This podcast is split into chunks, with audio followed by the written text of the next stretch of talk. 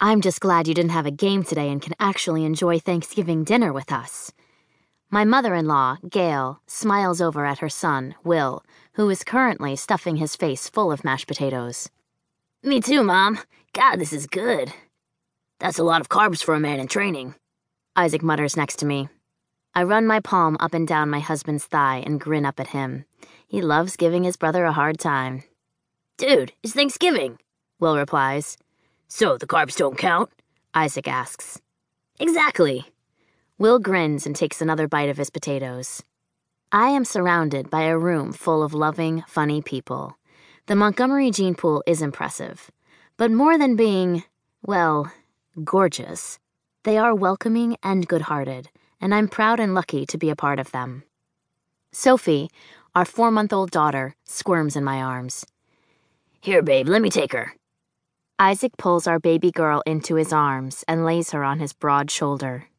She settles in and falls back to sleep, her face pressed against his neck. I can't blame her. It's one of my favorite places to be, too. You eat, honey. We are all gathered at Luke and Natalie's house for the holiday. The loving couple have been married for about two months now, and I couldn't be happier for them. Natalie isn't a sister by blood, but she's been a part of this family for years. She and Jules, the youngest and only girl of the Montgomery clan, are the best of friends. With the addition of Luke's parents, Lucy and Neil, and two siblings, Samantha and Mark, along with my parents as well, this house is overflowing with bodies, loud with voices and laughter, and is a little too warm. There is nowhere I'd rather be. Stace, how's your blog going? Jules asks next to me. It's going well, thanks. I really love it. She's being modest.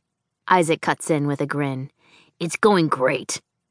She's got over 2,000 followers, and her reviews have been picked up by some publishers to add to book covers.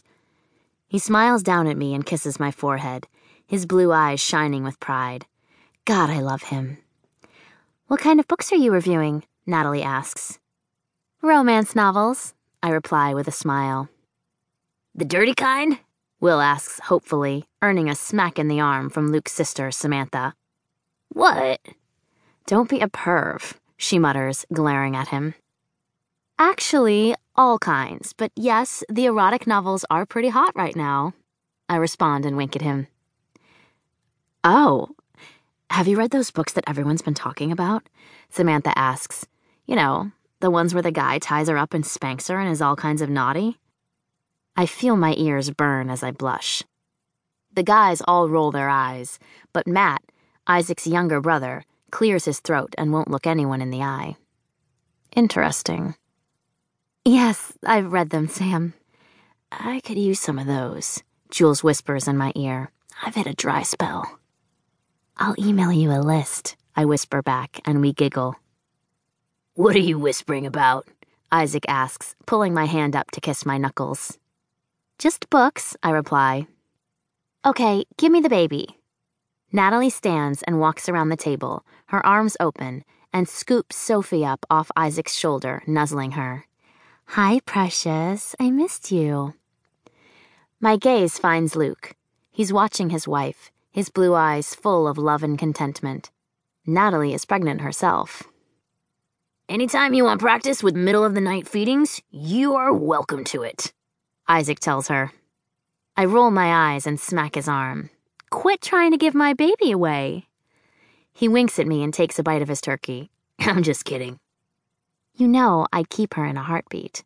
Natalie responds with a happy smile and kisses Sophie's cheek, making her giggle. Isaac's phone rings in his pocket. He checks the display and scoots his chair back. I'll be right back. I wonder who it could be. Surely not work on Thanksgiving. I shrug it off and finish my dinner, and then help clear the table and clean the kitchen. With all of us chipping in, the chores are done quickly and we all settle in with glasses of wine or coffee to chat and recover from the delicious Thanksgiving meal. Finally, Isaac returns from his phone call, a frown on his handsome face. Who was that? It was nothing. He shakes his head and walks to the kitchen to pull a beer out of the fridge before sitting next to me on the couch. It was someone, I respond.